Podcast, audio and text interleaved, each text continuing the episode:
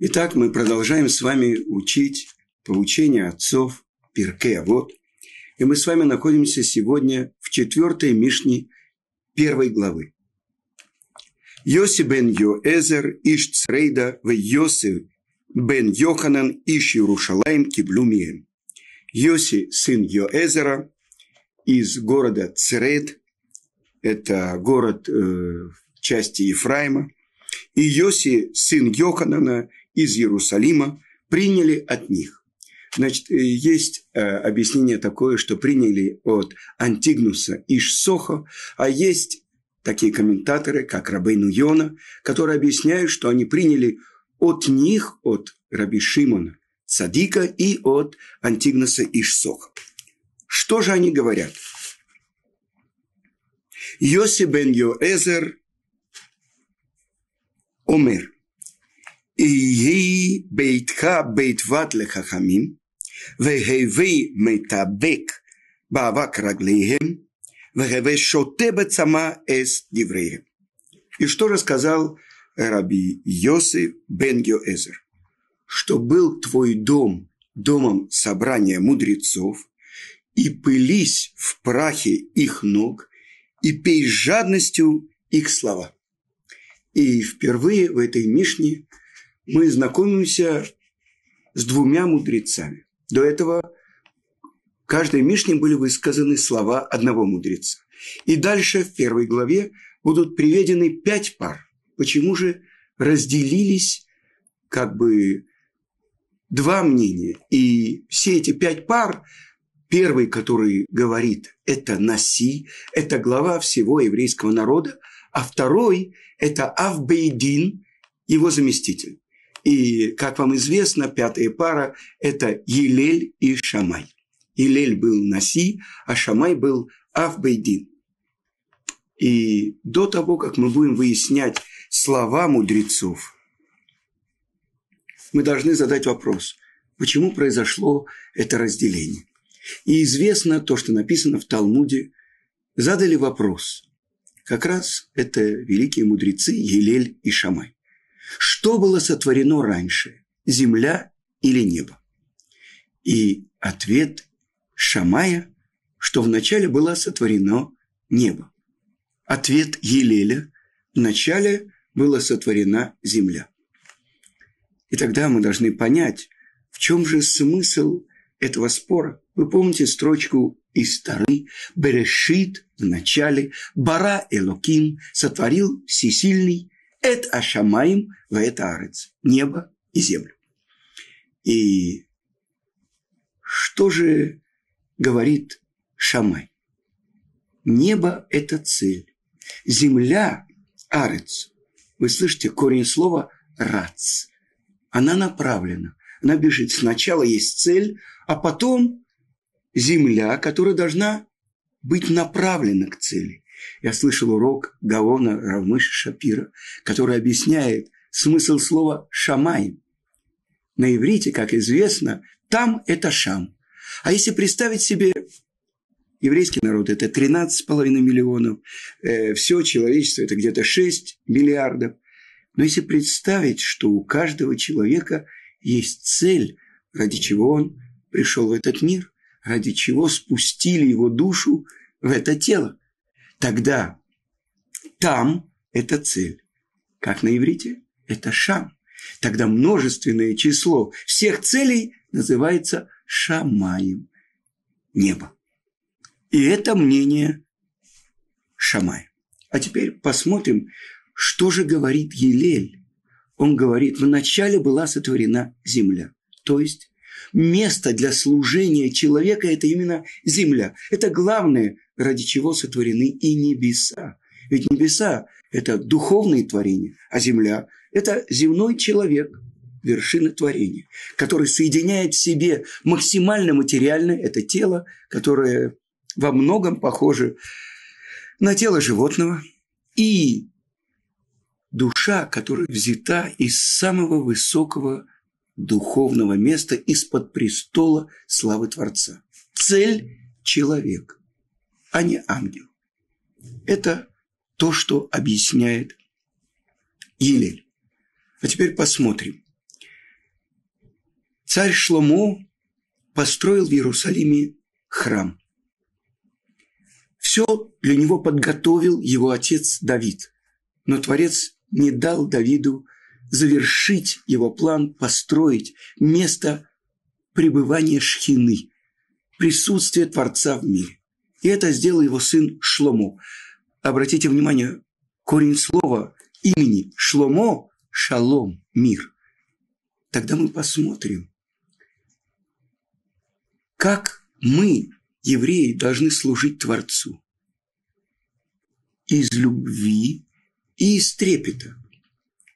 Любовь и трепет страх.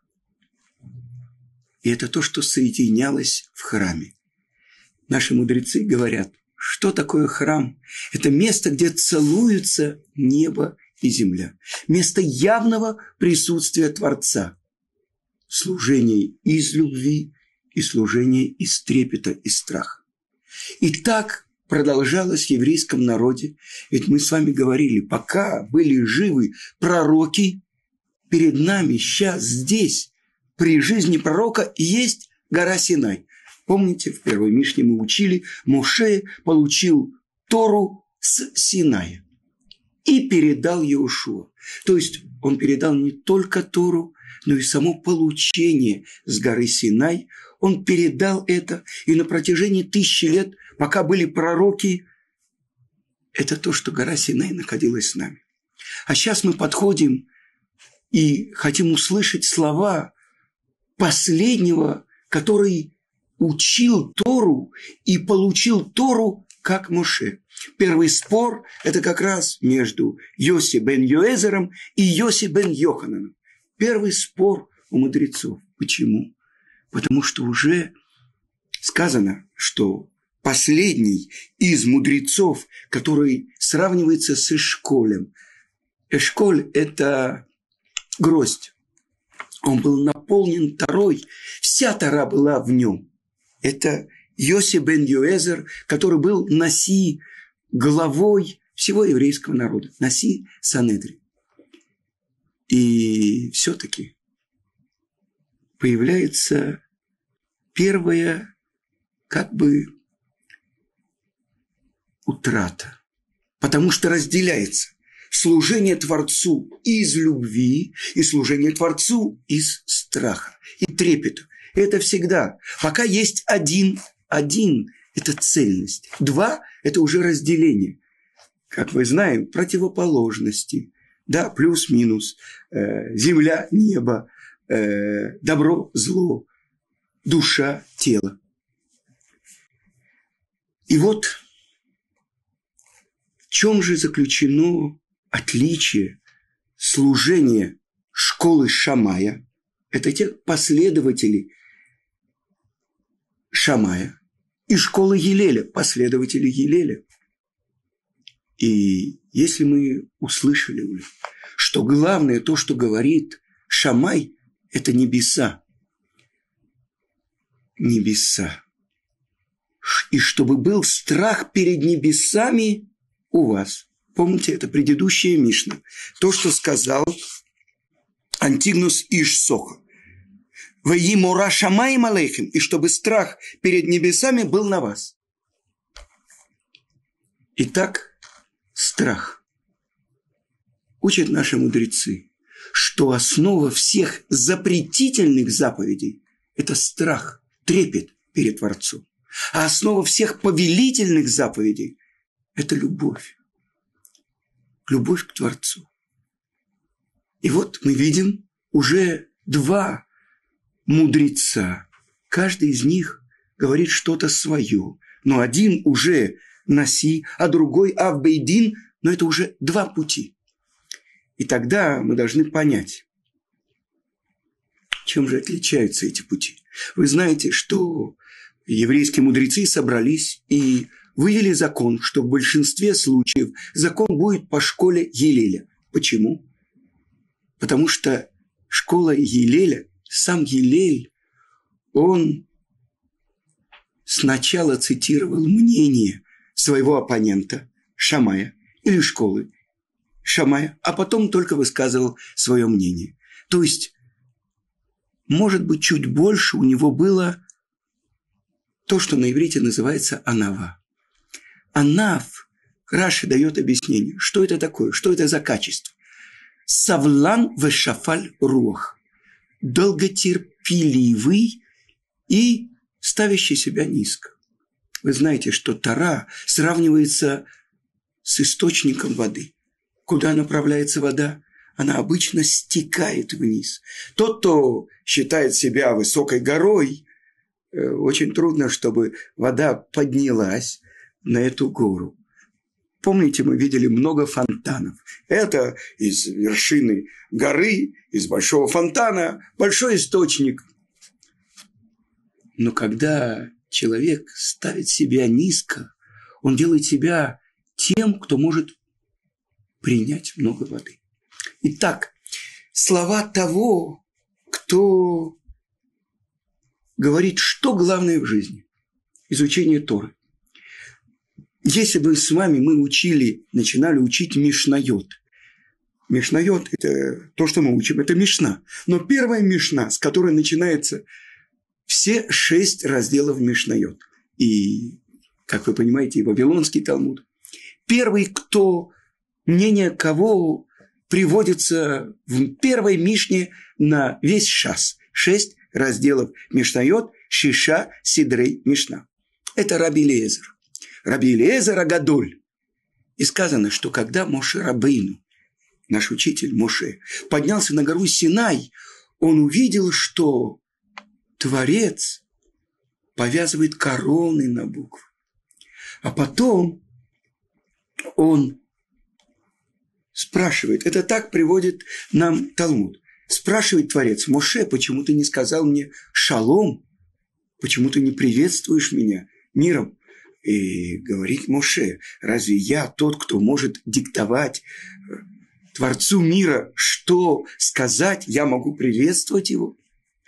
И тогда Творец показал ему первого мудреца, слова которого приводятся в Мишне. И это был Рабелиезер Уркинус, Рабелиезер Агадоль, великий Рабелиезер.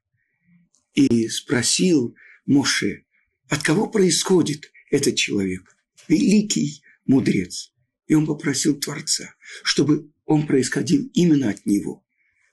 Тора на самом деле – и иногда мы говорим, что говорил Творец голосом Муше. Гвура. Тора – это, э, мы уже говорили, разные объяснения, что такое Тора. Но это прежде всего закон. Это прежде всего по слову Творца сотворены и небо, и земля. И известно, что Раби Лиезер Гадоль, он шмути, он как бы последователь школы Шамая. А теперь мы можем узнать, что же говорит первый из тех, кто разделились. Йоси бен Йоэзер. И он говорит так. Чтобы твой дом был собранием мудрецов. Пылись в прахе у их ног и пей жадностью их слова. Что же это такое? Он говорит, что если человек достигает такого уровня, что мудрецы захотят прийти именно в его дом, чтобы там собираться. Прежде всего, он мудрец. А теперь, какими качествами он должен обладать, чтобы мудрецы захотели, захотели собираться в его доме? Он должен быть скромным. Он должен как бы пылиться в прахе у его ног. А с другой стороны, объясняют наши мудрецы, как раньше передавали Тору. Учитель сидел на возвышенности, а у его ног сидели ученики. А что значит, и чтобы ты пылился в прахе у, у их ног, когда идет еврейский мудрец? Раньше не было у нас галстуков, не было у нас таких костюмов. Мы ходили в длинных рубахах. Представьте себе, человек идет в такой длинной рубахе, а за ним идут его ученики. Не было асфальта, дорога. И тогда тот, кто идет впереди, он поднимает пыль. И она оседает на тех, кто идет за ним. Ученики. А теперь и с жадностью пей их слова. С чем это можно сравнить? На самом деле человек сытый, э, человек, э, который после хорошего обеда поел, попил, э, ему предложат что-то, он не готов ни есть, ни пить. А представьте себе человек, который идет по пустыне. И, может быть, и не один день. И вот кончилась у него вода. И вдруг он видит источник воды. С какой жадностью он будет пить эту воду. Говорят наши мудрецы, на что это похоже. Приводится, Талмуд приводит такое сравнение. Сравнивают еврейский народ с рыбами. Что значит, какие рыбы? Представьте себе рыбы в воде, скажем, пресной воде, в реке. И вдруг начинает идти дождь. И мы видим удивительные явления. Рыбы выскакивают из воды, чтобы еще одну капельку получить. Что это такое? Это то, что имеет в виду этот мудрец. И с жадностью пей слова еврейских мудрецов. Мы с вами сказали, сравнивает пророк Тору с водой. Ой, кольца лихули майм. Ой, все жаждущие, идите к воде. Какой воде? Вода – это Тора. И тогда мы понимаем. Помните, мы цитировали величайшего каббалиста Раби Муше Хаим Люцата Рамхаля. И он говорил, что две вещи сотворены подобные. Разум человека и Тора. Так вы понимаете, насколько это естественно жаждать получить еще одно слово Торы. Рыбы, они находятся в воде, ну что им не хватает? Река, полная многоводная река. Они выскакивают, чтобы получить еще одну каплю. Как наши мудрецы сравнивают еврейский народ. Так вот, это то, как человек может направить свой дом. Дом, в котором понимаешь, что главное – это то, что человек открывает источник мудрости, связывает свою жизнь с получением Торы. Он называется еврейский мудрец. Потом в будущем мы будем учить, кто называется мудрец. Не тот, кто прошел много книг, не тот, кто может процитировать вам наизусть э, одну книгу, другую, десятую, а тот, кто учится у любого человека. Так определение, наше определение, кто такой мудрец. Кто-то учится даже у того, кто меньше его знает. Но нет такого человека, который бы не открыл что-то свое. И поэтому он учится и у того, кто пашет землю, и у того, кто летает в небе, и у того, кто пишет мезузу. Он учится у любого человека. Потому что источник всего – это Тара. Это только реализация Торы в нашем мире. И если в его доме будут видеть, что главная ценность – это мудрость, этим он направит свой дом. И учат наши мудрецы, так объясняет мораль из Праги, что это способ направить своих домочадцев. Если они будут видеть, что отец, он почитает еврейских мудрецов.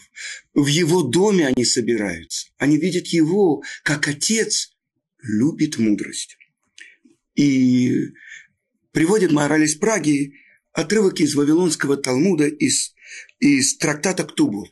И говорит, написано так в Торе. «И полюби Творца Всесильного Бога твоего, и прилепись к Нему». Разве возможно прилепиться к тому у кого нет определений телесности. И объясняет это наши мудрецы, прилепись к еврейским мудрецам. И это тот совет, который дает мудрец нашей Мишны, Раби Йоси бен Йоэзер, что если ты будешь пить жадностью слова еврейских мудрецов, если ты будешь пылиться в их, у их ног, то есть ставить себя низко, принимать их слова. Как мы сказали, как рыбы, которые выскакивают, чтобы получить еще одну капельку воды.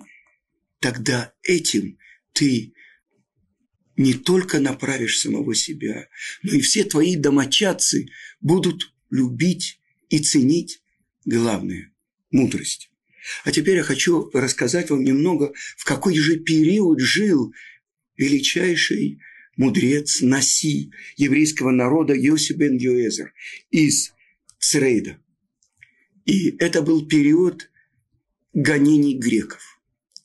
И приводит Мидраш Раба, что арестовали Раби Йоси бен Црейда и погрузили на него бревно и отправили его к месту, где хотели передать его казни. Это то, что мы называем прибить его к дереву и чтобы он умер.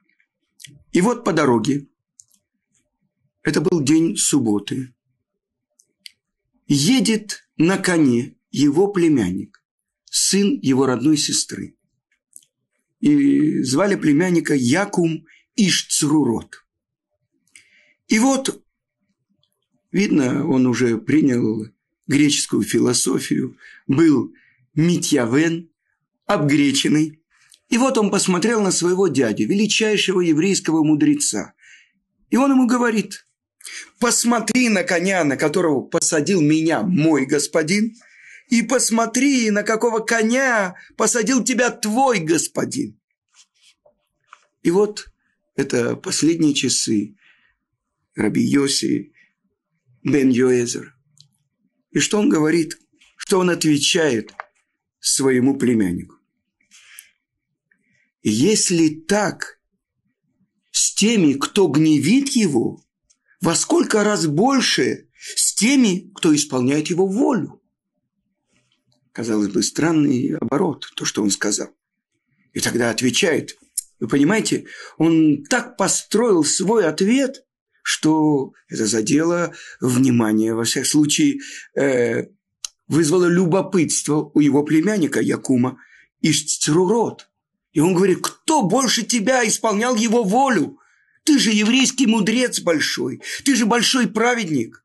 И тогда на вот этот ответ племянника он говорит, так если с теми, кто так исполняет его волю, так, то есть посылают страдания, во сколько раз больше будет с теми, кто нарушают его волю.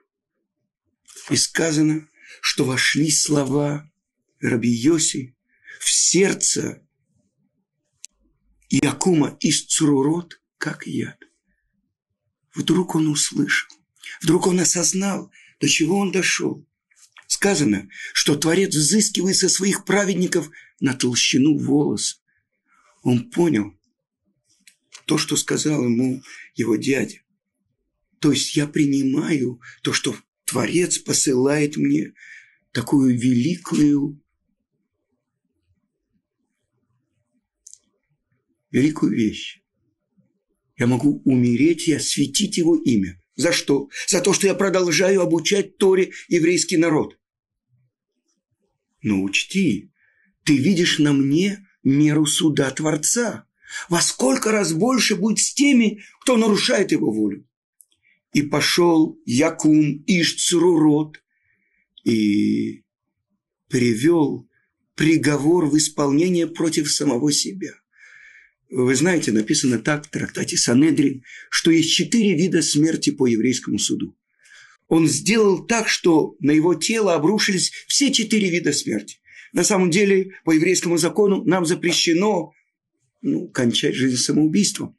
Но он понял, что ему полагается за все то, что он нарушал. Видите, он ехал э, на коне в субботу и так далее, и так далее. Он понял, насколько он виноват перед Творцом.